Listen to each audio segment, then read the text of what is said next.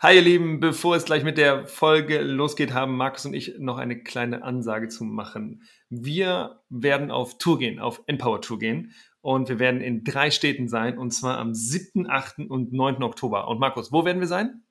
Wir werden am 7. Oktober in Berlin sein, am 8. Oktober in Hamburg und am 9. Oktober in Karlsruhe.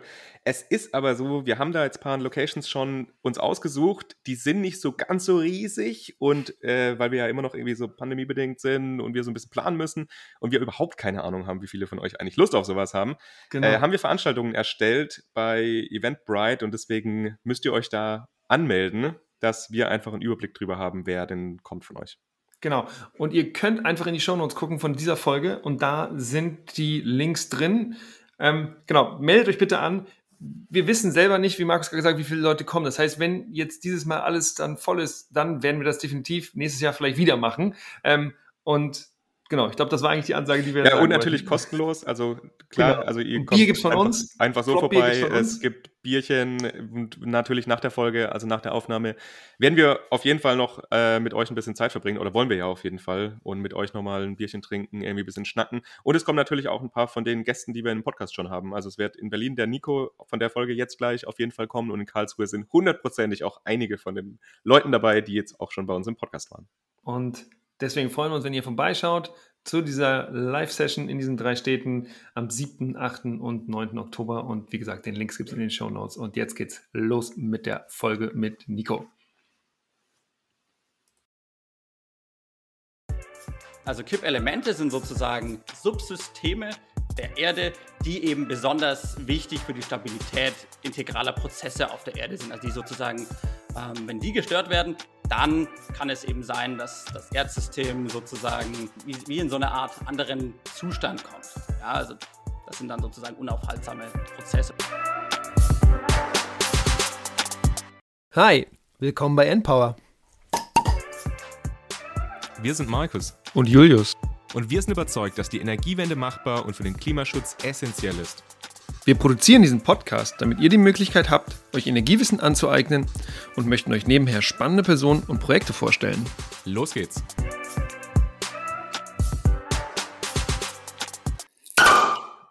Das hatte gut funktioniert. Boom! Prost! Mal wieder, endlich mal wieder eine Aufnahme. Herzlich willkommen zur neuen Folge vom Manpower Podcast. Wir wollen heute mal ein bisschen losgelöst von unseren ganz klassischen Energiewende-Themen mal ein bisschen mehr auf das große Ganze schauen und warum wir eigentlich diese ganze Energiewende machen wollen. Und deswegen beschäftigen wir uns heute mit den Tipping Points des Klimas, also diese Kippelemente oder Kipppunkte, die es im, ähm, ja, in unserem Erdsystem gibt unter anderem, also habt ihr auch auf jeden Fall ja, denke ich mal, schon mal davon gehört, beispielsweise eben schmelzendes Eis in der Arktis, Antarktis oder Amazonas-Regenwald, Golfstrom, also diese ganzen Elemente. Und dafür haben wir uns einen Gast eingeladen, der sich sehr stark mit diesen ganzen Themen schon beschäftigt hat. Und wir begrüßen dich ganz herzlich, Nico Wunderling vom PIC. Ja, vielen Dank, ihr beiden. Vielen Dank für die Einladung. Und genau, also PIC ist äh, das Potsdam Institut für Klimafolgenforschung. Es ist ähm, in Potsdam, genau.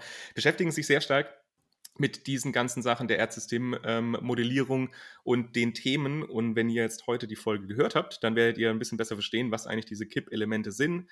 Was ist da diese Unterscheidung auch vielleicht zwischen Kipp-Elemente und Kipppunkte, werden wir nochmal ein bisschen drauf eingehen, was eigentlich diese ganze Bedeutung von diesen Kipp-Elementen ist, also was es generell fürs Erdklima bedeutet. Und wir werden natürlich auch so über konkrete Beispiele sprechen, also konkret über einzelne Kippelemente und was für Auswirkungen das hat. Und dann ganz am Ende auch noch über das, was quasi Nico jetzt dieses Jahr neu veröffentlicht hat, diese Wechselwirkungen von diesen Kippelementen untereinander, weil man kann die natürlich nicht ganz isoliert betrachten voneinander, sondern die haben natürlich auch Wechselwirkungen. Aber als allererstes, Nico, möchtest du dich mal ganz kurz ein bisschen vorstellen und uns erzählen, was dich an diesem ganzen Thema eigentlich motiviert? Klar, sehr gerne. Ja, ich bin, ich bin Nico und arbeite jetzt seit, ja, sind jetzt viereinhalb Jahre am PIC, also an dem Potsdam Institut für Klimafolgenforschung und habe dort äh, meine Promotion absolviert und da eben unter anderem ganz viel mit Kippelementen gearbeitet, vor allem dann im zweiten Teil mit Interaktionen von Kippelementen, während der erste Teil eher sich um einzelne Kippelemente und um etwas komplexere äh, Erdsystemmodelle gedreht hat und dann im zweiten Teil bin ich dann eben auf die, oder sind wir in der Gruppe dann auf diese Interaktionen dann eingegangen. Vorher, also mein Hintergrund ist, ist ich bin Physiker und habe in Erlangen studiert und bin dort, beziehungsweise in Nürnberg, dann auch zur Schule gegangen. Naja, und irgendwie über Umwege dann, über, ja, ja, ein bisschen über Astronomie, aber auch kurz ein bisschen was in Richtung komplexe Systeme, Medizin, bin ich dann äh, zur, zur Klimawissenschaft nach Potsdam gekommen. Cool, wunderbar. Danke dir, Nico. Ey, voll schön, dass du am Start bist und ich, äh, ja, ich bin auch sehr gespannt auf diese Folge, die wir jetzt gerade mit dir aufnehmen. Wie immer ist es ja so, dass wir ein paar Entweder-Oder-Fragen ganz am Anfang dir äh, unseren Gästen stellen und deswegen gibt es natürlich auch vier Entweder-Oder-Fragen an dich. Du hast gerade schon gesagt, dass du in, äh, in Erlangen und in, beziehungsweise Nürnberg äh, oder in, im, im ganzen Frankenland äh, aufgewachsen bist. Und natürlich ist es so, dass ähm, Menschen, die, die, die das Klima schützen wollen, natürlich nur äh, ähm, äh, vegetarisch essen, aber ich habe mir ein bisschen angeschaut, wie es so in Franken aussieht. In Franken sind so die traditionellen Gerichte nicht so sehr vegetarisch. Deswegen sage ich dir jetzt vier fränkische Gerichte und du sagst mir, welches du dann essen würdest, wenn du nicht vegetarisch essen würdest. Und zwar geht's los. Nürnberger Bratwurst, Sauerbraten, gebackener Karpfen oder fränkisches Schäufele, was ein, äh, was wohl Schweineschultern sind, habe ich gelesen. Also ja, was wäre dein, was wäre dein Favorite? Ja, das ist richtig. Also ich persönlich würde mich fürs Erste entscheiden, für die Nürnberger Bratwurst. Okay, Bratwurst, da hören wir es auch. Wunderbar. Ja, genau. In deiner Biografie, Nico, ist es, äh, kann man sehen, dass du ähm, unter anderem in England und also in York und in Brasilien in Sao Paulo ähm, Praktika gemacht hast, also Forschungspraktika gemacht hast. Deswegen die Frage an dich: Was, äh, welch, also welcher kulturelle Kreis äh, hat dir mehr zugesagt? Eher das Brasilianische oder eher das Englische? Ja, wenn ich da ganz kurz darauf antworten muss, dann das Brasilianische, das war für mich, ähm, ja, war ja auch während meiner Promotionszeit, das andere war sozusagen im Studium, das war, das war ja mehr, mehr so eine Art Auslandssemester, da war ich noch nicht in den Klimawissenschaften tätig, aber in, in Brasilien, da, das war total spannend auch mit Regenwald und diesen Sachen. Reden wir ja später noch drüber. Ja, genau, sehr cool. Jetzt ist es so, wenn man sich das Papier anschaut, was Markus ganz am Anfang schon kurz äh, benannt hat, dann stehen da drei Affiliations drauf. Nämlich, wie Markus auch schon gesagt hat, das Potsdam Institut für Klimafolgenforschung, dann das Institut für Physik und Astronomie der Universität Potsdam und noch das äh, Department für Physik auch an der Umweltuniversität zu Berlin. Deswegen die Frage, wo fühlst du dich am meisten zu Hause? ja, schon am Pick. Also das kommt, das kommt einfach daher, äh, dass das irgendwie so ein Forschungsverbund war und man dann sozusagen an allen drei äh, Institutionen angesiedelt war. Das hat alle verwirrt in der Verwaltung und mich auch ganz besonders, ähm, aber gearbeitet habe ich am PIC. Ah, okay, alles klar. Und du arbeitest, also du arbeitest in Potsdam, aber du wohnst wahrscheinlich in Berlin, oder? Ja, genau. Oder so wohnst du auch in Potsdam? Nee, genau, es, genau. Weil ich habe noch nie von Menschen gehört, die tatsächlich in Potsdam äh, äh, wohnen. Obwohl Potsdam sehr schön ist. Auch. Also das, ja. ich war ein paar Mal da, ist ein sehr, sehr, sehr netter Ort. Genau. Letzte Frage. Du hast ja eine Doktorarbeit geschrieben und bist jetzt Postdoctoral Researcher, also ähm, genau, also bist in der nächsten Stufe. Ähm, willst du weiterhin Wissenschaft machen oder könntest du dir auch mal überlegen, mal was anderes zu machen? Also hast du mal drüber nachgedacht, entweder Politikberatung zu gehen zum Beispiel oder in die Wirtschaft?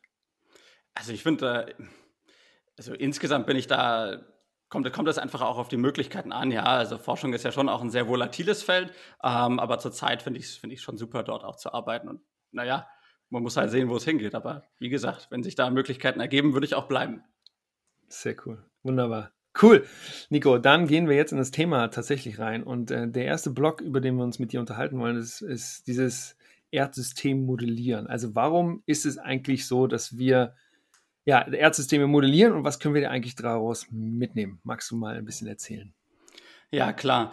Ähm, naja, Erdsystemmodellierung an sich, das ist, beschäftigt sich ja, um das vielleicht einmal noch einzugrenzen, beschäftigt sich sozusagen mit dem Verständnis von verschiedenen Komponenten auf der Erde. Also das kann sein, sowas wie der Ozean kann das sein, das kann ähm, das können Landkomponenten sein, das ist also dann die Biosphäre in gewissermaßen, ähm, das ist Eis, ähm, das sind, das sind auch die großen Eisschilde, also sowas wie Antarktis-Eisschild oder Grönland-Eisschild. Ähm, die Atmosphäre ist ganz wichtig. Und wenn ich jetzt nichts vergessen habe, dann, naja gut, dann gibt es eben noch diese, ja, so, so, eine Art Bodenprozesse, also auch Vulkanismus ist da dabei oder Ozeansedimentation, solche Geschichten. Das ist also sozusagen das System oder die Komponenten, womit sich Erdsystemmodellierung beschäftigt. Und warum brauchen wir das, wenn wir uns mit diesen ganzen komplexen Klimafragen auseinandersetzen? Ja, ja, naja, also ich meine, irgendwie ist ja die Frage, was wäre denn die Alternative, wenn wir sozusagen in die Zukunft schauen wollen und, und sozusagen verstehen wollen, was passiert eigentlich mit der Erde, wenn wir sie zusätzlich künstlich erwärmen durch CO2-Emissionen und andere Emissionen. Und da haben wir sozusagen verschiedene, verschiedene, ja, verschiedene Stränge, würde ich mal sagen. Das eine sind die Daten und das andere ist aber auch ganz wichtig eben die Modellierung sozusagen, die dann ein Verständnis für das Erdsystem generieren kann und darauf aufbauen könnte man ja dann ähm, Szenarien in diesen Modellen laufen lassen, die dann, ja, die mir dann das Verhalten des Erdsystems auf gewisse äh, Störungen vorhersagt. Mhm. Und wie, wie, also ich stelle mir das auch unfassbar komplex vor, weil also wir Unendlich, haben ja auch ja. So, so Energiesystemmodelle und die sind ja schon so ultra komplex und die machen ja, sag ich mal, so eigentlich gefühlt einen Bruchteil von dem, was ja irgendwie bei euch die Modelle machen. Also wie, wie, wie, wie schafft man das denn eigentlich, so ein unfassbar komplexes Thema oder so ein unfassbar komplexes Modell abzubilden. Also wie, und, wie, wie, und also wie weiß man, dass da irgendwie das, was da am Ende rauskommt, auch irgendwie sinnvoll ist? Ja, das sind, das sind jetzt ja sogar zwei, zwei tatsächlich auch schwere Fragen, mit denen sich die Klimawissenschaftler und wir uns auch in der Gruppe natürlich immer wieder, immer wieder auch beschäftigen. Also zunächst mal macht man das natürlich nicht alleine, sondern man baut da auf, auf Modellen auf, die es seit 10, 20, 30 Jahren gibt. Die werden dann natürlich weiterentwickelt und verbessert, aber das ist sozusagen ja, das ist, das ist, das ist nichts, womit sich ein Doktorand äh, dann sozusagen, also das sind keine Ideen, die sozusagen aus dem Nichts kommen. Ich persönlich habe mich jetzt teilweise mit diesen etwas mittelkomplexen Modellen beschäftigt, also schon ein bisschen komplexer als Energiebalance-Systeme, ähm, vor allem aber auch dann mit sehr, ja, sehr stilisierten äh, Modellen zu, zu Kippelementen, einfach weil da teilweise die etwas komplexeren Erdsystemmodelle entweder Prozesse noch nicht abbilden können oder aber äh, tatsächlich einfach nicht so lange laufen können. Die sind einfach, na, die brauchen einfach sehr viel Rechenpower und das gibt es einfach nicht. Also wir, wir reden ja gleich nochmal über die ganzen Kippelemente, aber wenn ihr jetzt so was beispielsweise ein Kippelement habt, nehmt ihr dann tatsächlich da irgendwelche Messungen vor oder also wie funktioniert es, dass man dann diese, diese Kippelemente und auch die Kipppunkte bestimmen kann? Also am PIC sind wir ja vor, sind wir vor allem ähm, im theoretischeren Bereich tätig und nehmen uns sozusagen Daten von anderen Wissenschaftlern beziehungsweise nehmen uns Wissen ähm, von anderen Wissenschaftlern, die teilweise tatsächlich Messungen durchgeführt haben oder aber äh, die selbst sozusagen Simulationen beziehungsweise ja Modellrechnungen vorgenommen haben. Und jetzt ganz konkret bei, bei Kippelementen, zum Beispiel, ja, nehmen, wir mal, nehmen wir mal Grönland, ähm, da gibt es sozusagen Simulationen, Klimawandel und dann guckt man quasi in diesen Simulationen, bei welcher Erwärmung äh, verschwindet denn das Eisschild. Da gibt es dann natürlich große Unsicherheiten und die man dann da versucht mit einzubeziehen und dann kommt man eben auf einen bestimmten Wert. Jetzt für Grönland liegt der zwischen 0,8 und 3,2 Grad über dem vorindustriellen Niveau. Und mhm. gibt es da auch noch andere, die sowas machen, außer also es gibt auf der Welt wahrscheinlich schon andere, aber gibt es jetzt irgendwie in Deutschland noch andere? Also gleicht man die Modelle miteinander ab oder also schaut man da auch manchmal, was kommt bei uns raus, was kommt bei den anderen raus? Also bei diesen großen Klimamodellen, die für den Weltklimaratsbericht verwendet werden, da ist das sozusagen ja, ist so ein bisschen das Standardprozedere. Also da kommt ja so alle sechs bis acht Jahre kommt ein neuer IPCC, ein neuer Weltklimaratsbericht raus und dort werden die großen Klimamodelle immer sozusagen miteinander verglichen und dann guckt man, ja, was kommt denn raus, wenn ihr jetzt zum Beispiel die CO2-Emissionen verdoppelt? Ja, also die Konzentration des CO2 mhm. in der Atmosphäre und dann gibt es so einen gewissen Korridor, in dem man sich bewegt. Das, dann erwärmt sich das eine Modell vielleicht um so und so viel Grad, das andere ein bisschen mehr und dadurch kann man sich natürlich, dadurch lernt man natürlich voneinander und gleich, naja, was heißt man, und kann sozusagen dann, na, wenn sich Schwachstellen auftun, könnte man die dann auch ja, natürlich. Also angleichen ist ja jetzt auch nicht das, was man unbedingt will. Also dass dann am Ende nur noch eine Zahl rauskommt. Also das Spannende ist ja eigentlich zu schauen, was kommen für unterschiedliche Sachen raus, um eben irgendwie einen Korridor oder eine Range oder sowas abbilden zu können. Ja. Bevor wir jetzt tatsächlich in dieses ganze Kipppunkte-Thema äh, reingehen, du hattest jetzt gerade diesen Assessment, diese Assessments Reports genannt, Nico. Also ich habe irgendwie gerade vor ein paar Minuten nochmal nachgeguckt und zwar kommt 2022, also nächstes Jahr, der sechste Assessment Report raus. Ähm, ist das was, wo ihr auch mit, also mit beitragt? Also wirst du da mit dabei sein oder wird dieses Papier, was, auf was wir gleich besprechen werden, wird das da vielleicht zitiert werden oder ist das, ist das nochmal eine ganz andere Gruppe an Menschen, die da tatsächlich dann schreiben? Ja, also, naja, das sind, das sind mehrere Sachen. Ähm, irgendwie, irgendwie wichtig. Das ist ein sehr, also auf der administrativen Ebene ist das ein sehr durchgeplanter Prozess. Da gibt es sozusagen äh, verschiedene Deadlines, wann ein Paper eingereicht werden muss, damit es da noch genannt werden kann. Das heißt, allein dadurch würde dieses Paper, über was wir dann später sprechen, schon rausfallen. Ähm, ah, krass. Das ist dann sozusagen schon eineinhalb Jahre etwa vorher, bevor dieser Assessment Report fertig mhm. wird. Da ist dann so eine, so eine Art Deadline. Ähm, wenn das nicht so wäre, dann ist sozusagen dieser Anteil Kippelemente, der ist in dem IPCC relativ klein gehalten. Ähm, das liegt einfach daran, dass Kippelemente, würde ich jedenfalls denken, ähm, dass das noch ein, naja, dass es zumindest nicht für alle Kippelemente ganz klar ist, wo die sich, naja, wo die sozusagen zu verorten sind. Ähm, es gibt teilweise Kippelemente, wo man sich nicht ganz sicher ist, aber das ist sozusagen, also das kommt jetzt immer mehr, diese nichtlinearen Effekte. Und naja, ich selber schreibe nicht mit an dem, an dem Weltklimaratsbericht. Das sind also schon Leute, die, die ja, 10, 15 Jahre im Geschäft sind. Und da habe ich noch ein bisschen vor mir.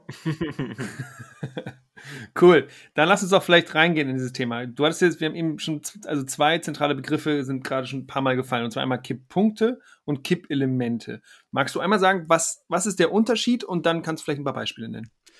Ja, gerne.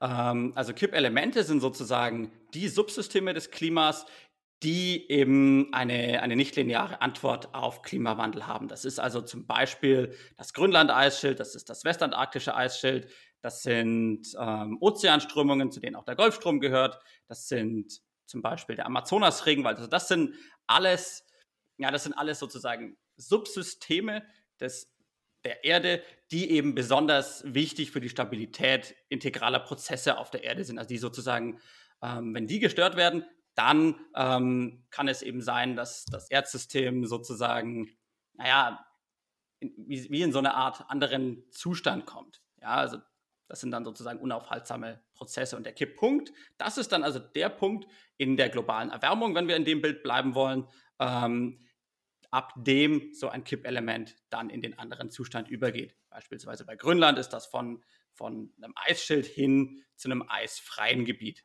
ja? oder zu einem nahezu eisfreien Gebiet. Beim Golfstrom ähm, wäre das sozusagen, wie der Golfstrom sozusagen jetzt ist, beziehungsweise gekippt hieße dann, ähm, dass diese Strömung dann abreißen würde oder sehr, sehr, sehr viel schwächer wäre.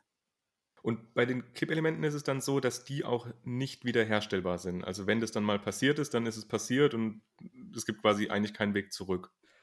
Also bei den, bei den klassischen Kippelementen ist das tatsächlich so. Es ist da so ein bisschen, da wird so ein bisschen ähm, gestritten in der Forschung, aber jetzt zum Beispiel wieder beim Grönland-Eisschild oder auch bei den, bei den großen Ozeanströmungen im Atlantik, also dem Golfstrom, da ist es tatsächlich so, wenn diese Elemente dann kippen, dann reicht es nicht, wenn man dann sagt, oh ja, jetzt, oh, jetzt, jetzt sehe ich ja, jetzt fängt das an zu kippen, jetzt fahre ich also meine Temperatur oder meine Erwärmung wieder zurück, dann wird schon nichts passieren. Das reicht dann nicht mehr, sondern man muss dann noch weiter wieder zurück. Und das ist eben auch ja eine der, ja, irgendwie, ja, in gewissermaßen eine der großen Gefahren in diesen Kippelementen. Wenn man die einmal äh, überschritten hat, dann ist es eben schwer, dieses Kippen zu stoppen, beziehungsweise wieder zurückzugehen. Mhm. Und verstehe ich das auch richtig, dass wenn jetzt zum Beispiel das, also wenn ein Kippelement gekippt ist und in einem neuen Punkt ist, dann könnten wir das vielleicht wieder zurückziehen, vielleicht, aber dadurch, dass das ja wieder Einfluss hat auf andere Kippelemente, kann man diese, diese Kette vielleicht gar nicht mehr, die ist dann irreversibel wahrscheinlich, oder könnte irreversibel sein, zu, zu, zurück zu, zurückzudrehen vielleicht. Weil ich stelle mir das, ich habe irgendwie in diesem Papier gelesen, was du da geschrieben hattest, oder mit deinen Co-Autoren, ähm, oder, oder im Spiegelartikel, der darüber geschrieben wurde, dass, ähm, dass es so ist, dass wenn, wenn zum Beispiel dieser Grönland-Eisschild abschmilzt, das ist ja aktuell, wenn aktuell gibt es diesen Grönland-Eisschild noch und das Eis, was, das, was es dort gibt, ist eben weiß und deswegen reflektiert das viel Sonne ähm, oder UV-Strahlung. Und wenn das eben abgeschmolzen ist, dann ist der, der Ozean, den man dann sieht, ja, der ist dann wie blau oder grün oder was, und der absorbiert dann eben viel mehr diese Wärme. Und das heißt, dass, da, ähm, also, und dadurch erwärmen sich dann viele andere Dinge. Und auch wenn wir dann das Grönland-Eis wieder aufbauen würden, äh, sind diese anderen Dinge, die kriegt man eben dann nicht mehr wieder, wieder eingefangen. Ist das so, könnt, könnte man das so beschreiben oder habe ich da gerade einen großen Schnitz irgendwo drin? Also was auf jeden Fall total wichtig ist, und das ist sozusagen auch eine, ein, ja, im Prinzip die Basis von Kippelementen. Es gibt da tatsächlich selbstverstärkende Feedbacks. Also jetzt zum Beispiel unter Grönland, da ist ja, da ist ja jetzt Land. Ähm, wenn man da jetzt sozusagen anfängt ähm, abzuschmelzen, dann ist es so, dass sich das Abschmelzen sozusagen selbst beschleunigt. Das ist wie durch so eine Art Feedback-Prozess. Und dieser Feedback-Prozess, das ist jetzt einer der wichtigen Feedback-Prozesse, den hast du selber gerade genannt. Das ist sozusagen, wenn die Oberfläche dann dunkler wird, dann geht das noch schneller und so weiter und so fort. Ja? Und Und einer der entscheidenden Feedbacks, wenn ich das, wenn ich das noch sagen darf, für Grönland ist sozusagen, umso weiter ich in die Höhe gehe, man kennt das ja, wenn man hochgeht, dann wird das immer kälter. Ähm, und dieser Grönland-Eisschild ist ja jetzt teilweise drei Kilometer dick. Wenn ich da jetzt anfange abzuschmelzen, dann kann ich also nicht mehr so weit hochgehen. Das heißt also, die Temperatur wird dann wärmer, umso weniger Grönland-Eisschild ich habe. Und dieser ah, Feedback ist dafür zum Beispiel mhm. ganz entscheidend. Mich würde jetzt nochmal, also mal nochmal noch mal grundsätzlich interessieren, wie man denn entscheidet, was so Kippelemente sind. Weil, also warum ist jetzt beispielsweise der Amazonas-Regenwald ein Kippelement, aber jetzt irgendwie der deutsche Buchenwald kein Kippelement? ja, ja, okay. Ähm, na, das, das hat auf jeden Fall, also da gibt es auf jeden Fall ein paar Eigenschaften, die ganz wichtig sind für Kippelemente. Also ein Beispiel ist, das, das haben wir gerade schon angesprochen, das ist eben diese, diese Irreversibilität. Da gibt's, es gibt auch Kippelemente wie das arktische Sommermeereis, was, was keine so eine, so eine Hysterese nennt man das, ähm, hat, aber trotzdem teilweise als Kippelement genannt wird. Ähm, was ist eine wichtig, Hysterese? Hysterese ist also sozusagen, wenn ich jetzt anfange, das grönländische Eisschild abzuschmelzen bei, sagen wir mal, drei Grad über dem vorindustriellen Niveau, dann reicht das sozusagen nicht, wenn ich wieder zu 2,9 Grad gehe, sondern ich muss dann noch viel weiter zurückgehen, zum Beispiel zu, ich weiß es jetzt nicht, das ist jetzt einfach eine Zahl, 2,0 Grad. Ja, also das heißt, es reicht nicht, wenn ich dann einfach nur aufhöre zu emittieren, sondern ich muss sogar, mm, muss nochmal mm deutlich weiter mhm. zurück mm als da, wo es angefangen hat. Das ist eine Hysterese. Ja, okay. Das gibt es nicht bei allen äh, Kippelementen, aber bei den allermeisten. Und warum ist jetzt der Amazonas-Regenwald ein Kippelement, aber der deutsche Buchenwald nicht? Naja, also beim Amazonas-Regenwald erstmal gibt es so eine Art Feedback-Prozess, der ja ganz entscheidend ist für Kippelemente. Ähm, kann, kann ich auch später nochmal was dazu sagen äh, was das, also welcher das ist. Und der deutsche Buchenwald, gut, da wäre es wahrscheinlich wichtig, wenn man jetzt sagt, okay, man, man nennt, nimmt das so ein bisschen größer, nimmt sozusagen die ganze boreale Zone, also die borealen Wälder sozusagen, ähm, dann könnte das sozusagen auch wieder ein Gebiet sozusagen von globaler Bedeutung sein. Also es ist quasi auch die Größe ist einfach auch sehr entscheidend. Die ist dann, also okay. Das heißt jetzt beispielsweise auch irgendwie, keine Ahnung, irgendein See in Jetzt beispielsweise Bodensee oder sowas ist jetzt auch kein, kein Kippelement, wenn da jetzt irgendwie der zu warm werden würde und Fische und Algen oder sowas absterben würden, weil es halt einfach nicht so den globalen Impact hat, wie jetzt beispielsweise halt der Golfstrom. Genau, genau. Also da sozusagen Kippelemente im Klimasystem haben eben, da ist es eben, eben sehr wichtig, dass es dann ja fast einen globalen Impact hat. Aber natürlich kann so eine Art lokales Kippelement könnte schon auch ein einzelner See sein. Aber das wäre jetzt eben keins für, für das ganze Klimasystem. Sag nochmal kurz, also wenn, du hast das Wort boreal gerade genutzt. Ich weiß zum Beispiel, das Aurora Borealis ist das. Äh, Die Nordlichter, ne? Ja. Das sind Nordlichter, ja, aber das hat mit jetzt nicht so viel zu tun. Sag nochmal kurz, also für Anfänger wie mich, was du genau unter boreal verstehst. Wahrscheinlich, ja, sag mal. Okay, ähm, also sozusagen, es gibt ja verschiedene Klimazonen auf der Erde und ähm, da gibt es sozusagen die tropische Zone, es gibt eine gemäßigte Zone und auch eine, auch eine polare Zone sozusagen. Und die borealen Nadelwälder, das sind sozusagen die, die sich in so einer Art, ja, ja, nordeuropäischen, nordeuropäischem gemäßigten Klima, Richtung auch etwas kälter da sozusagen befinden. Okay, ja. Jetzt hast du ja relativ viele dieser Kippelemente schon genannt, also weiß nicht, Golfstrom, Eisschild, Amazonas Regenwald und so weiter. Ähm, und du hast selber in dieser Analyse, in diesem Papier, hast du eben die Interaktion von diesen Kippelementen äh, beschrieben. Aber wissen wir denn eigentlich über alle Kippelemente gleich viel? Oder gibt es Kippelemente, über die wir mehr wissen und andere Kippelemente, über die wir vielleicht weniger wissen? Ja, die gibt es tatsächlich. Also es gibt, ähm, es gibt Kippelemente, von denen, ja, kennt man sozusagen die Struktur sehr viel schlechter in dem Zusammenhang, dass man gar nicht so richtig weiß, wie reagieren die jetzt zum Beispiel auf eine weitere Klimaerwärmung. Ähm, und bei anderen weiß man das etwas besser. Aber was wichtig ist zu wissen, ist, dass es bei allen Kippelementen relativ große Unsicherheiten gibt. Ja, also Beispiel Grönland, äh, das ist, da ist zum Beispiel allein der, der Kipppunkt, der liegt irgendwo zwischen 0,8 und 3,2 Grad über dem vorindustriellen Niveau. Ist also schon, na, ist also schon eine ganz signifikante Unsicherheit, die da eben drin steckt. Man kann das so ein bisschen, es gibt da gewisse Temperaturen, wo das irgendwie wahrscheinlicher ist und ein bisschen zu den Rändern wird es natürlich etwas unwahrscheinlicher, aber trotzdem ist da einfach noch eine sehr große Unsicherheit da. Und ja, da ist es eben die Frage, ob man das mit, mit den komplexeren Erdsystemmodellen sozusagen noch besser erforschen kann. Das ist sozusagen eine Herangehensweise, die man nutzt. Und eine andere ist sozusagen, das haben wir jetzt eher gemacht, ähm, das mit konzeptionelleren und einfacheren Modellen oder mit sogar sehr einfachen in, in dem Beispiel von dem Paper. Ja, da haben wir sozusagen Differentialgleichungen, also mathematische, einfache mathematische Gleichungen genommen, die sozusagen zusammengesteckt und darauf aufbauen sozusagen unsere, unsere Risikoanalyse, so würde ich es mal nennen, aufgebaut. Ja, ihr, ihr, habt doch auf der Website, äh, das verlinken wir auch auf jeden Fall, zu diesen KIP-Elementen eine schöne Übersicht, mit denen dies alles gibt, weil du das gerade eben ja auch angesprochen hast, Julius. Und ihr habt ja auch diese Einordnung, die ich irgendwie ganz interessant fand, äh, in ein Eiskörper, Strömungssysteme und Ökosysteme. Also, dass man quasi diese ganzen KIP-Elemente irgendwie in diese drei ja, Komponenten einordnen kann. Und das waren ja jetzt auch die, glaube ich, von denen wir jetzt die drei Beispiele auch gleich hören werden, jeweils eins. Also wir haben ja gesagt, wir wollen über in Amazonas-Regenwald ein bisschen detaillierter sprechen, Golfstrom und Eisschild. Das heißt, da ist ja dann von allen was dabei. Gibt es da irgendwie so Erfahrungen, dass manche Kippelemente wichtiger oder kritischer sind als andere? Oder ist es, weil man jetzt einfach so wenig dann doch über die einzelnen Auswirkungen weiß, dass man sagen kann, es sind eigentlich alle kritisch? Ja, naja, also es gibt auf jeden Fall schon Kippelemente, die sehr wichtig sind ähm, auf lange Sicht. Also man muss sich natürlich vergegenwärtigen, zum Beispiel, dass ja, die, die Eisschilde, die brauchen eine gewisse Zeit, wenn sie mal angefangen haben zu kippen, bis sie dann gekippt sind. Aber damit ist natürlich, sind dann große Veränderungen im Meeresspiegel zu erwarten. Für Grönland sind das zum Beispiel sieben Meter. Ähm, für die Westantarktis müssten das ungefähr fünf sein oder viereinhalb. Warte mal, wenn ja. das abgeschmolzen ist, dann wird der globale Meeresspiegel um sieben Meter steigen. Sagst ganz genau. das? Ja, ganz genau, genau ganz genau. Ja. Für das Grönland-Eisschild sind das sieben Meter circa. Und das ist natürlich auf lange Sicht schon sehr, sehr, ja, sehr, sehr einschneidend. Also es hieß jetzt zum Beispiel, dass äh, Küstenstädte wie New York oder auch Hamburg, dass es da einfach sehr, sehr schwierig werden würde. Auf der anderen Seite gibt es ja auch sowas wie den Golfstrom oder die atlantische thermohaline Zirkulation, das ist sozusagen das größere Gebilde um den Golfstrom herum. Ähm, auch das wäre ganz, ganz zentral, wenn das kippen würde. Da würde zum Beispiel, äh, würden zum Beispiel die Temperaturen in Europa deutlich zurückgehen, während sie sozusagen in äquatorialer Region, also Energie kann ja nicht verschwinden sozusagen, während sie in äquatorialer Region also etwas, etwas höher wären.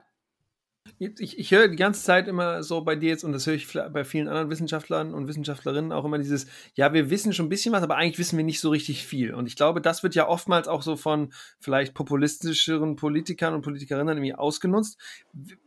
Kannst du mir sagen, also wir wissen schon, dass das, dass das schwierig wird, was da auf uns zukommt, wenn wir so weitermachen, oder? Also das, das ist schon, das ist klar, ja? Das ist klar, ja. Also vielleicht auch nochmal historisch betrachtet. Ähm, ich würde sagen, das weiß man circa ab den 80er Jahren, spätestens äh, mit der Gründung des Weltklimarats, sozusagen in 1988 müsste das gewesen sein, ist das also auch unter Wissenschaftlern die vorherrschende Meinungen. Jetzt natürlich, also das ist, das ist absolut klar und ja, genau, also das ist ja bei Markus und mir ist es ja auch klar, das, wir haben ja auch ein paar Papiere gelesen und sowas. Ich, ich finde es nur, nur manchmal schwierig, also ich finde dass manchmal, dass wir Wissenschaftler da auch relativ klar sein müssten und auch in der Kommunikation. Auch wenn wir viel nicht wissen, weil ein bisschen wissen, wissen was wir, ja. Und wenn wir natürlich darüber reden, dass irgendwie der Eisschild äh, in, über Grönland irgendwie abschmilzt, dass das irgendwie Implikationen hat, äh, dann ja, sollte man das vielleicht auch einfach klar benennen können, wenn das, genau, wenn die Daten natürlich das stützen. Ja, ja ganz genau. Cool. Ähm, jetzt haben wir uns ja überlegt, dass wir diese drei Beispiele, die Markus eben auch schon genannt hat, nochmal ein bisschen tiefer reingehen wollen. Also es ist Amazonas Regenwald, Golfstrom und Eisschilde. Hast du ein Favorite? Möchtest du mit einem starten? naja, also ich mag den Amazonas-Regenwald gerne. ist, auch, ist vielleicht auch der einzige, wo ich schon mal war. Stimmt, du warst ja in, haben wir am Anfang ja, ja gehabt, stimmt, ne? du warst ja in Brasilien. Brasilien warst, ja. Ja, genau. Ja, dann, lass uns doch damit anfangen. Dann, äh, genau, dann, dann starte doch nochmal vielleicht kurze Einordnung. Was ist denn eigentlich der Amazonas-Regenwald? Genau, der Amazonas-Regenwald ist sozusagen ähm, in Südamerika eins der größten zusammenhängenden Waldgebiete und ähm, ist jetzt in heutiger Zeit oder seit, seit eigentlich seit 40, 50 Jahren immer mehr in Bedrängnis gekommen. Das liegt an verschiedenen Faktoren. Das eine ist, äh, ist die Abholzung, die sozusagen ganz radikal sozusagen einfach, einfach Wald wegnimmt. Ähm, und das andere ist aber natürlich auch der, der Klimawandel an sich. Dadurch verlängern sich zum Beispiel ähm, Trockenzeiten und auch das kann sozusagen den Amazonas-Regenwald nachhaltig negativ beeinflussen. Ich kann auch gleich noch ein bisschen, ein bisschen was dazu sagen, äh, wie das, wie sozusagen dieser Mechanismus des Kippelements Amazonas Regenwald funktioniert. Soll ich das machen? Ja. Ja. Ähm, Und zwar ist das, und zwar ist das so, ähm, man kann sich das ungefähr so vorstellen, man hat sozusagen diesen Amazonas-Regenwald und jetzt kommt da sozusagen Feuchtigkeit vom Atlantik her. Ja, da kommen also Wolken her, es regnet sich ab über dem Amazonas-Regenwald, die Wolken sind wieder weg, Sonne scheint drauf und dann evaporiert sozusagen die Feuchtigkeit über dem Amazonas-Regenwald wieder hoch und wird sozusagen weiter ins Landesinnere transportiert.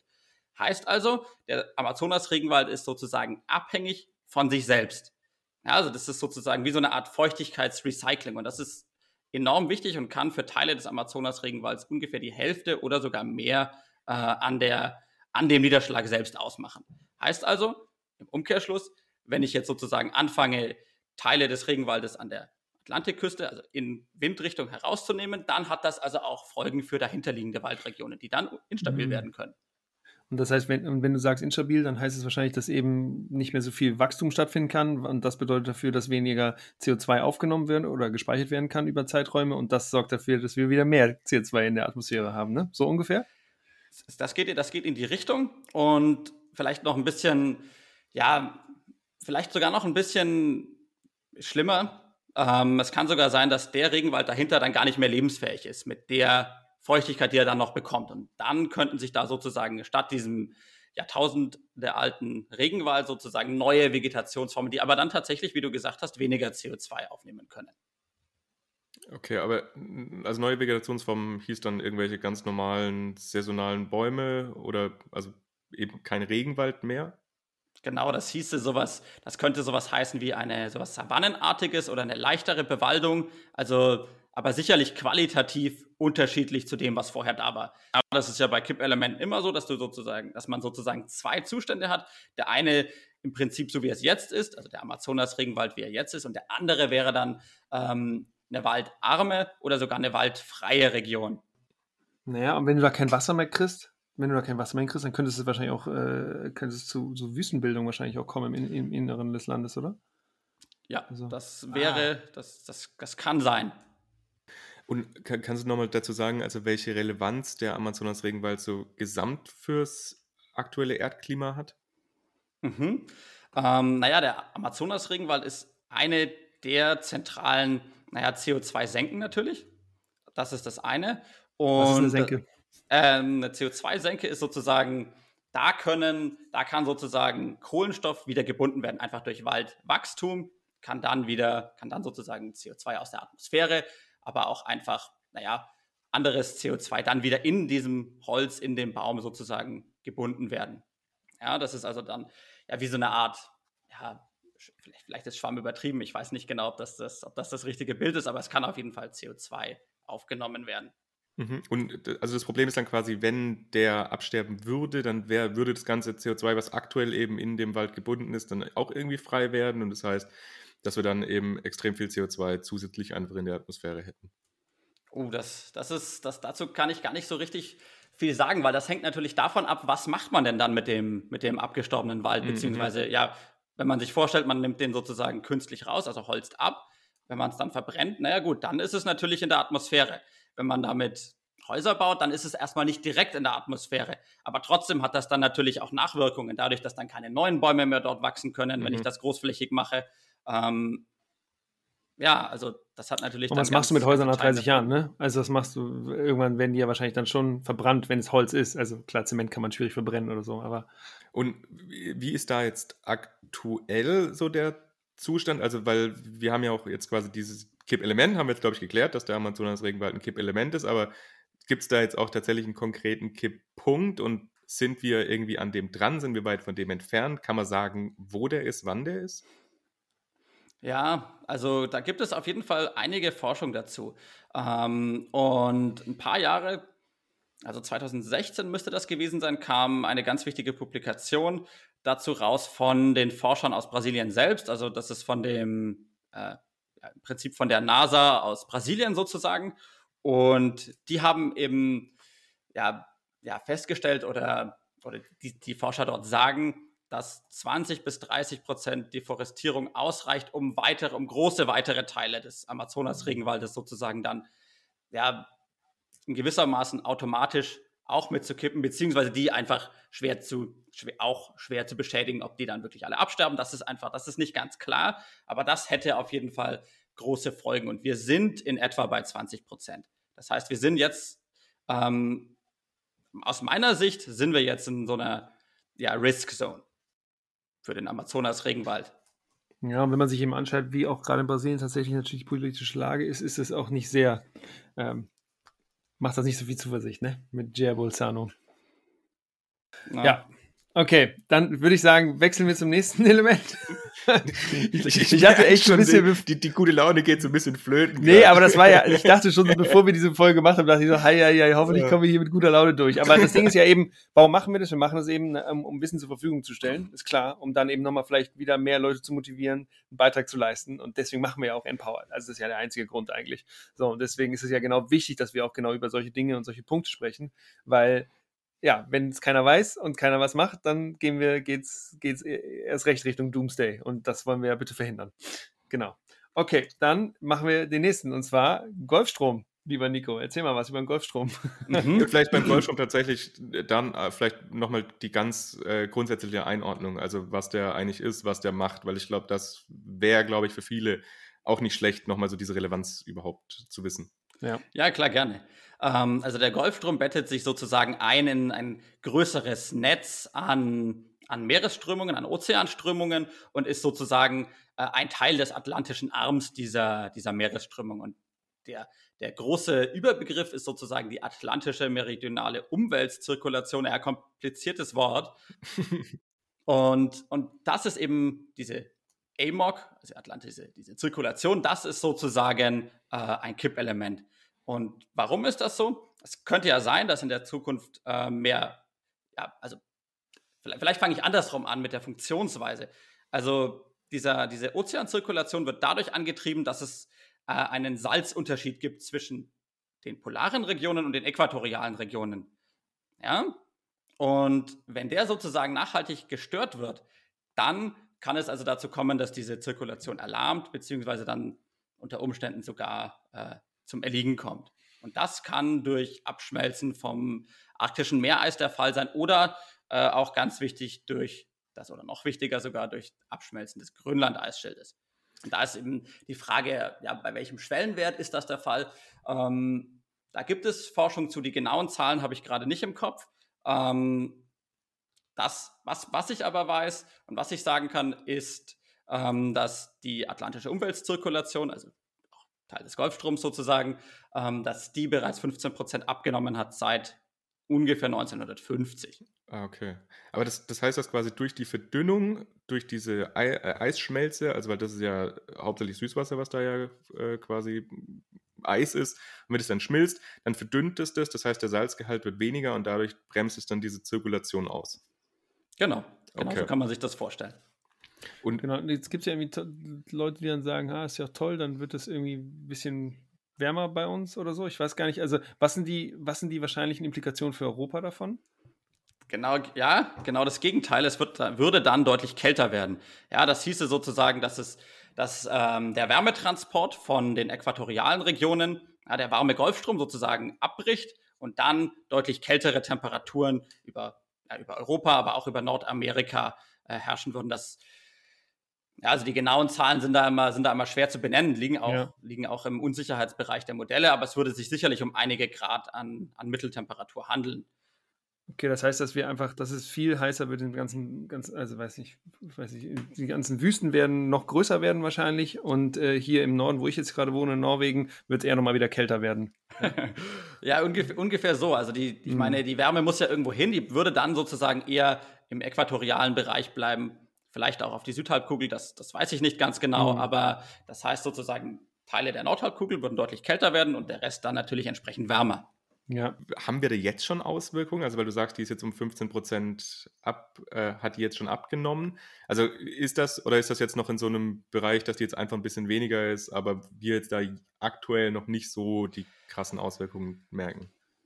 Ich würde sagen, die, die größten Auswirkungen merken wir noch nicht, einfach weil die globale Temperaturerhöhung dieses Signal einfach deutlich, deutlich übersteigt. Mhm. Ja, also das heißt, was man, was man gemessen hat in einer der Publikationen über, über den Golfstrom, ist, dass eben an dieser Region sozusagen südlich von Grönland, dass das eine der wenigen Regionen ist, die sich deutlich weniger erwärmt hat aber insgesamt überlagert das Erwärmungssignal durch unsere CO2-Emissionen diese Abkühlung deutlich.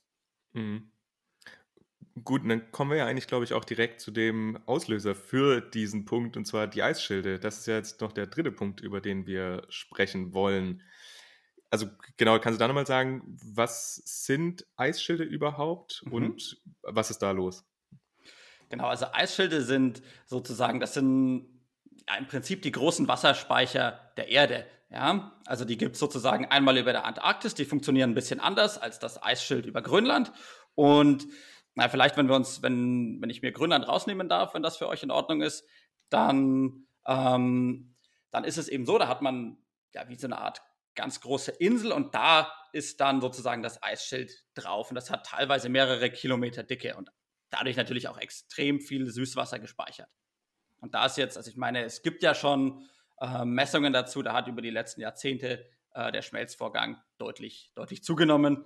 Der, das betrifft dann wiederum, wenn wir später zu den Interaktionen kommen, den Golfstrom und kann dann eben ja, globale Auswirkungen haben. Mhm. Und das hast du vorhin ja auch gesagt, dass bei dem Grönland-Eisschild das quasi so ist, dass der so hoch ist und wenn der dann weiter runter ist, dass dann sowieso wärmer ist und der halt sich in sich selbst dann auch immer nochmal diese verstärkende Wirkung hat, auch wenn er halt wegschmilzt, dann die dunklen Oberflächen drunter zum Vorschein kommen. Aber wie, wie, ist das so, dass der im Winter wieder zufriert mehr oder ist das tatsächlich ein kontinuierlich abschmelzender Vorgang? Also es ist schon so, dass es ein stark saisonaler Vorgang ist. Ja, also im Sommer äh, schmilzt dann schmilzt über dem Grönland-Eisschild natürlich deutlich mehr ab. Und im Winter ist es, ist, sind die Temperaturen dort schon noch weit unter dem Gefrierpunkt, typischerweise. Das ist, das gibt, es gibt auch immer mal wieder Hitzewellen, deswegen kann man das nicht so allgemein sagen, aber typischerweise ist das schon ein sehr stark saisonaler Effekt, ganz klar. Der sich bei ihm in den letzten Jahren beschleunigt hat, ja, also Richtung, Richtung Abschmelzung. Ganz genau, ja. ganz genau. Ja, alright. Ähm, ich, mal eine sehr spezifische Frage. Ähm, du redest bei Antarktis oft mal über diese über das Westantarktischen-Eisschild. Das ist, hat, das ist jetzt sehr spezifisch und eigentlich sollten wir wahrscheinlich nicht unendlich drüber reden, aber warum Westantarktisch? Weil das ist, Ding geht doch, das ist doch ein Pol und da geht man auch davon aus, dass eigentlich um den ganzen Pol da Eis existiert, oder nicht?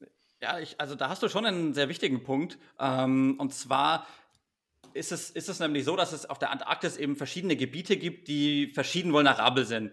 Und während das ostantarktische Eisschild noch relativ für, für den größten Teil relativ stabil ist, ist das beim westantarktischen Eisschild ähm, nicht unbedingt der Fall. Ja, da gibt es Regionen, also Teile des westantarktischen Eisschildes, wo man bereits vermutet, dass die einen, Kipp einen Kipppunkt, einen Kipppunkt überschritten haben können. Ja, also das sind Gletscher in der, das ist die Amundsen-Region und da gibt es eben Gletscher wie den Pine Island Gletscher, so heißt der, ähm, der bereits seinen Kipppunkt überschritten haben könnte und sozusagen mhm. bereits auf dem Weg ist, sozusagen abzuschmelzen.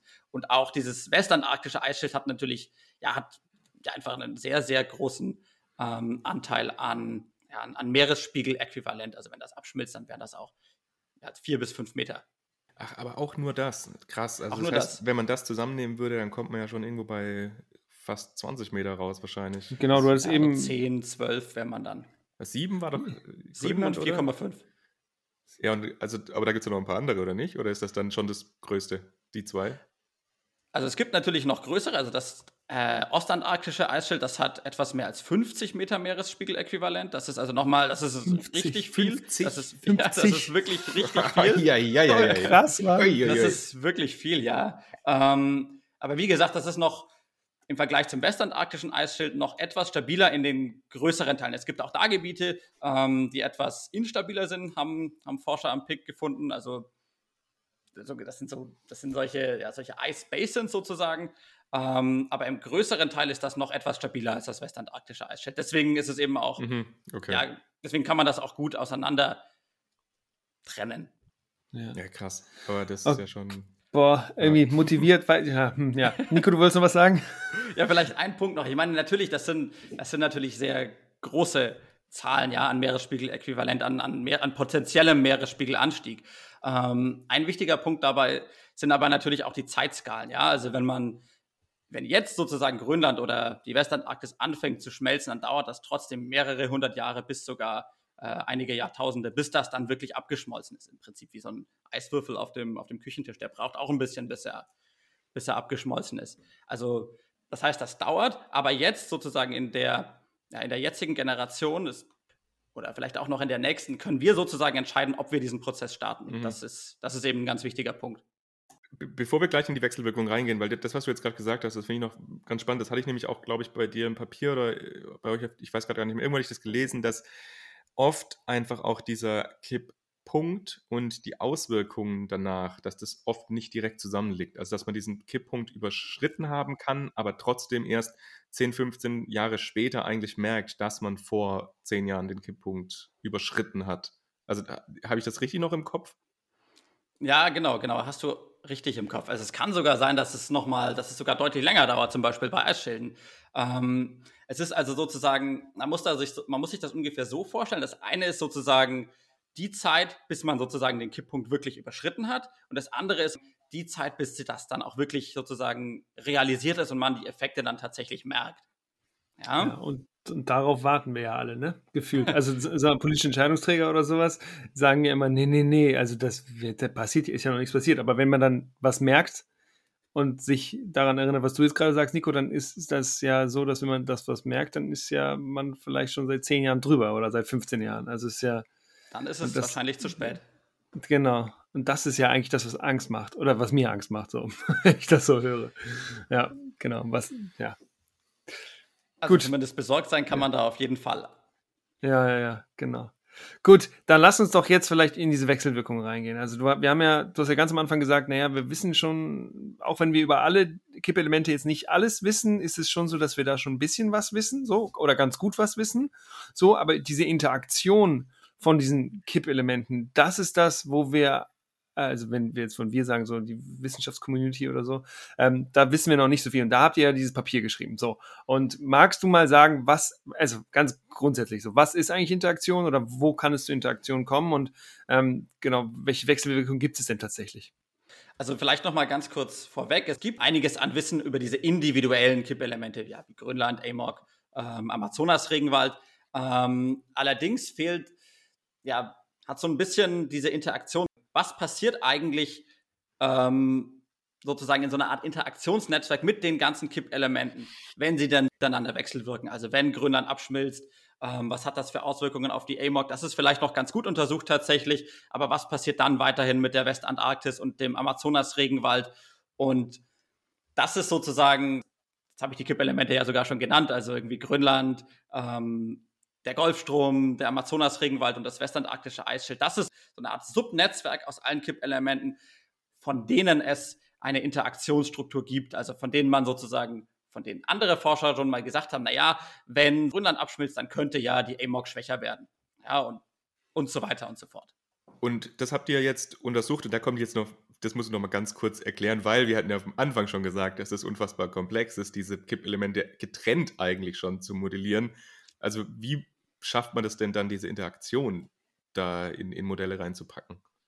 Ja, es ist tatsächlich auch so ein bisschen ein Trade-off, ja. Also während man für individuelle Kippelemente sehr komplexe Klimamodelle teilweise schon anwerfen kann, also zum Beispiel Eismodelle oder Vegetationsmodelle, ähm, ist das für die Interaktion ja noch ein bisschen weniger etabliert. Und deswegen greifen wir in, an der Stelle auch ganz bewusst auf, auf sehr viel ja, auf sehr viel simplere, auf sehr viel konzeptionellere Modelle zurück, die dann aber auch explizit diese Interaktionen sozusagen mitmodellieren können, wo wir sozusagen diese Interaktionen tatsächlich direkt reinstecken können und dann einmal gucken können, naja, was passiert denn eigentlich mit dem Risiko für solche Kippkaskaden, wenn die Interaktion diese oder jene Stärke hat?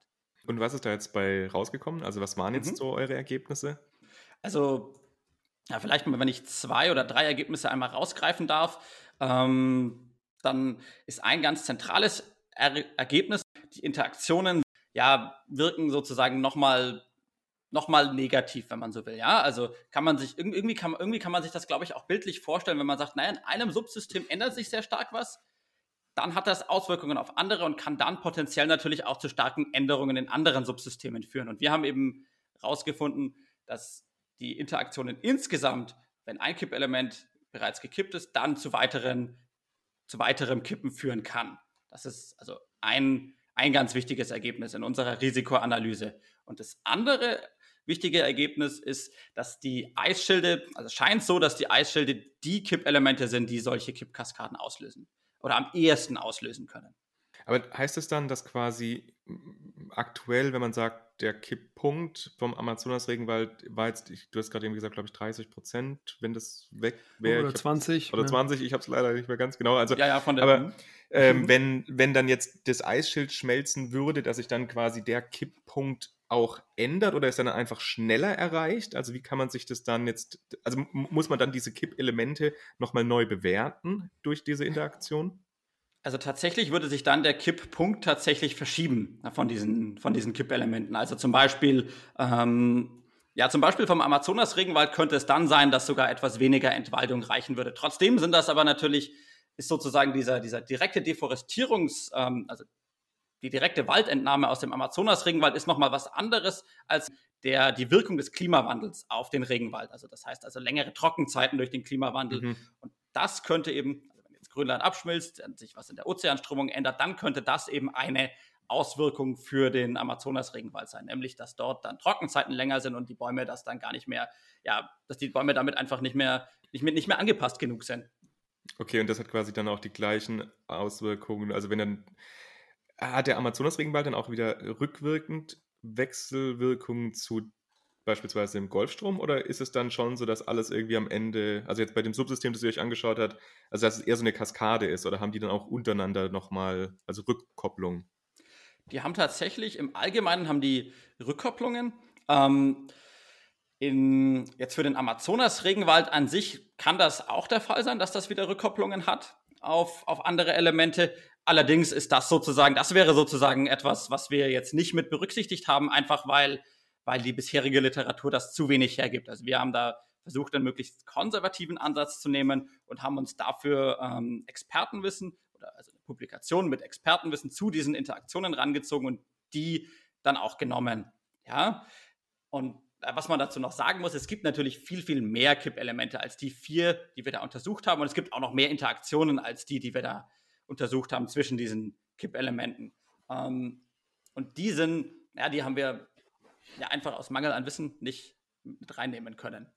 Forschung geht immer weiter, ne? Ja, also das ist jetzt genau, auch. Das, ist jetzt nicht abschließend, ja. Also genau, ist, ja, da, trotzdem da ist es ja eben ein, ein wichtiger, also ein, ein, Papier, was irgendwie ja auch Beitrag leistet, so und da, damit andere damit wieder weiterarbeiten können. Oder ihr guckt beim nächsten Papier, guckt ihr, dass ihr eben vielleicht dass, ihr, dass es vielleicht mehr Literatur in den letzten Jahren gegeben hat und dann guckt ihr, dass ihr die jetzt integriert und so. Ne? Das ist ja der normale, der normale Wissenschaftsprozess. Das, äh, bei Google Scholar steht ja immer äh, Standing on the Shoulders of, äh, of, of Giants.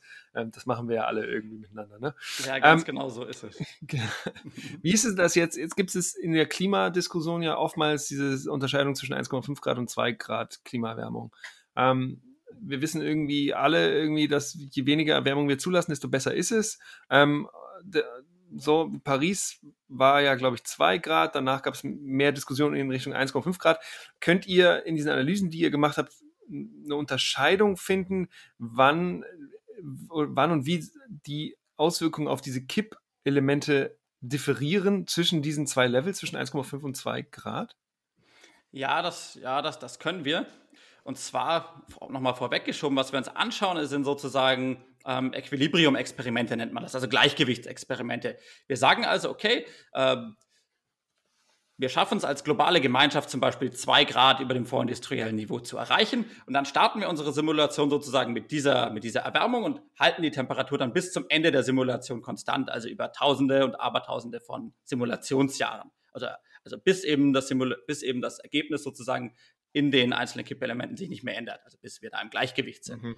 Und das können wir sozusagen für verschiedene Temperaturen machen. Also für mhm. 0 Grad, da passiert nichts. Äh, für 1 Grad, für 1,5 Grad tatsächlich, das ist sozusagen der untere Bereich dieses Paris Agreements. Oder auch für 2 Grad und natürlich auch für Temperaturen deutlich darüber.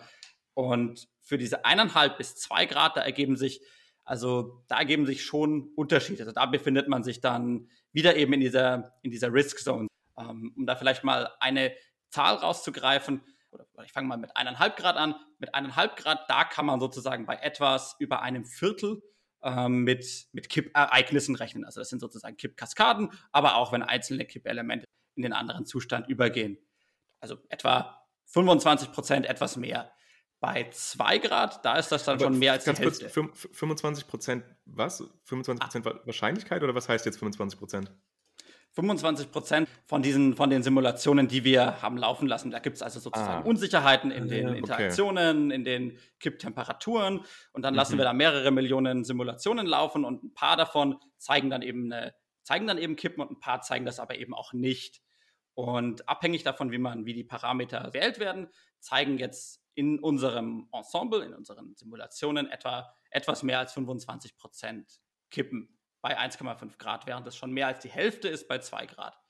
Wie gesagt, das sind Equilibrium-Simulationen, die laufen über mehrere 10.000 Jahre.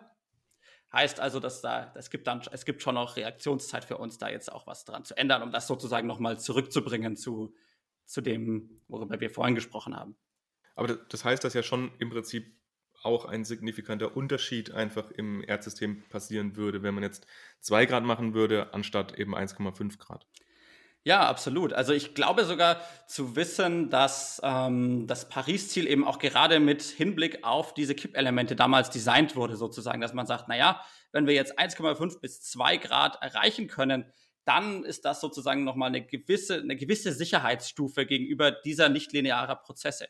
Und da ist 1,5 Grad äh, ja wesentlich besser. Also was man laut den, also mit dem bisherigen Literaturstand sagen kann, ist, dass man relativ sicher ist, in Anführungsstrichen, wenn man sozusagen unter 1 Grad geblieben wäre. Ähm, und ab dann beginnt so, fängt man, fängt man an, äh, solche Kippprozesse auszulösen. Und wenn man dann so etwas wie 3, 4 Grad erreicht, da ist man dann, auf, also da ist man dann auch schon wieder raus aus der Zone of Risk. Da wird es auf jeden Fall tiefgreifende Veränderungen. Heieiei. ja, also genau, Nico, vielen lieben Dank, dass du uns das ganze Thema näher gebracht hast. Wenn du noch was ergänzen willst zu deinen Themen oder haben, wenn wir jetzt irgendwas nicht gesprochen haben, wo du noch gerne drüber sprechen würdest, dann können wir das gerne noch tun. Dann hast du jetzt die Chance noch dazu. Genau. Na, vielleicht, vielleicht ein ganz kurzes Thema sozusagen, einfach weil wir auch ein bisschen, ich habe es ja schon gemerkt, na, es ist ja oft so, wenn man darüber spricht, dass man dann irgendwie so ein bisschen ja, auch so ein bisschen traurige Laune erzeugt, wenn ich das so sagen darf. ähm, nee, ja. Ich, ich finde es total wichtig. Also, das, das stimmt, ja. Es ist jetzt nichts, ja, also ich, ich verstehe, was du meinst, aber ich finde es total wichtig und ich finde es total spannend. Und auch jetzt in Vorbereitung für die Folge hatte ich wirklich riesen Spaß, mich da in diese ganzen Themen ein bisschen einzuarbeiten.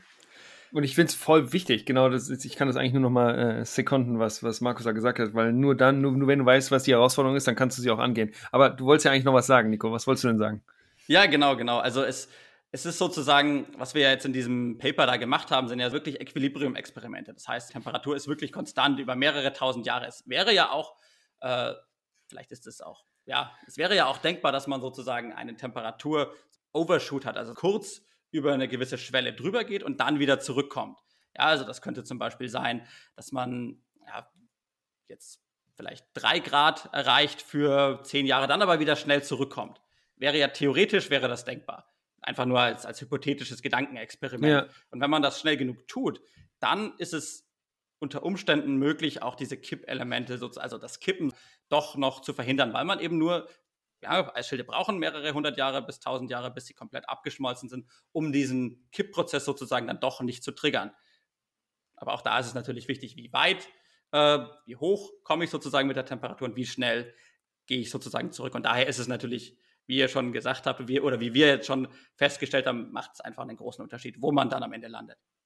Und jetzt recht, weil du ja gesagt hast, ja, wenn man dann so einen Kipppunkt dann losgetreten hat, dann, ja, und dann ist die Frage, ob man, auch wenn man zum Beispiel die CO2-Emissionen substanziell, substanziell, substanziell reduziert, ob man dann überhaupt wieder ganz schnell da wieder drunter kommt. Ne? Genau, aber ich glaube, das muss ja die, das Ziel ja trotzdem sein, weil wir ja wissen, dass wir eigentlich über einen Grad drüber sind und äh, dass äh, die, die, die, die Clock ist am Ticken. Genau. Gut, mein Lieber. Nico, hey, schön, dass du reingekommen bist hier in den Podcast. Äh, es war uns eine Freude. Also ich habe ganz viel gelernt. Ich habe auch in der Vorbereitung viel gelernt. Ich hoffe, ihr Lieben, dass ihr auch was gelernt habt. Und äh, Nico, wenn man dir eine E-Mail schreiben möchte, dann antwortest du auch drauf. Wie kann man dich denn erreichen, wenn man noch weitere Fragen hat? Ja, genau. Ihr könnt, also man kann mir einfach gerne eine E-Mail schreiben. Ähm, die gibt es auf meiner Homepage am PIC. Ähm, und ja, auch ganz vielen Dank für eure Einladung. Hat mich sehr gefreut. Wunderschön. Danke dir. Bis dabei sein. Mach's gut, Nico. Ciao. Ciao, ciao. Tschüss.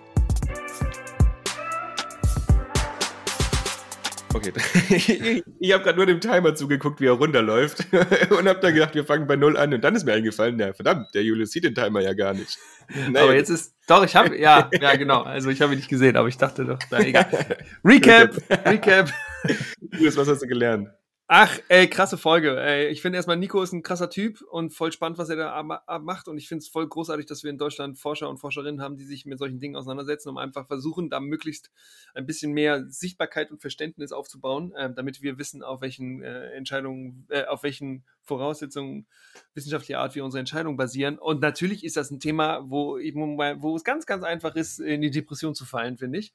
Ähm, aber das ist, also geht ja nichts, ne? Fatalismus ist Todsünde, also nichts machen und sich in irgendwie einrollen bringt nichts.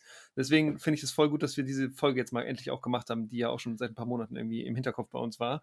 Ähm, und ich finde, dass Nico das super gut rübergebracht hat und trotzdem macht mir das Angst. Also diese ganzen, diese ja, ganzen Kippelemente, ja. äh, diese, diese Abholzung des Regenwalds, wenn, wo wir wissen, dass jetzt irgendwie sind wir schon vielleicht irgendwo bei 20, 30 Prozent. Ähm, und dass es da irgendwie, dass wir so einen Kipppunkt da vielleicht erreicht haben und dann, dass diese Kipppunkte, äh, diese Kippelemente natürlich auch interakt miteinander interagieren, das macht mir auch Angst so. Auf der anderen Seite, naja, Angst haben bringt irgendwie nichts, sondern wir müssen irgendwas machen und deswegen machen wir auch diesen Podcast und deswegen machen wir auch diese Folgen, damit ihr über diese Punkte besser Bescheid wisst, ihr Lieben, die hier, hier zuhören, ähm, damit wir nämlich zusammen da einen Beitrag leisten, dass es vielleicht eben nicht dazu kommt, dass wir die, die, über diese ganzen Kipppunkte äh, ja, rüberfliegen. So, hoffentlich jetzt habe ich viel ja. geredet. Jetzt bist du ja, dran, Markus. Ich, ich fand es auch, ja, also ich kann dir da nur zustimmen. Ich fand halt krass tatsächlich nochmal, wo er gesagt hat, dass wenn das grönländische Eisschild schmilzt, dass es einfach sieben Meter den Meeresspiegel, also das ist viel. ja, wenn man sich halt überlegt, dass halt echt so Küstenstädte da tatsächlich halt nur irgendwie ein bis anderthalb Meter über dem Meeresspiegel liegen. Ist es nicht so, dass irgendwie die ganzen Niederlande. Genau, Niederlande ist quasi fast komplett null oder drunter. Mhm. Also das ist halt richtig, richtig krass.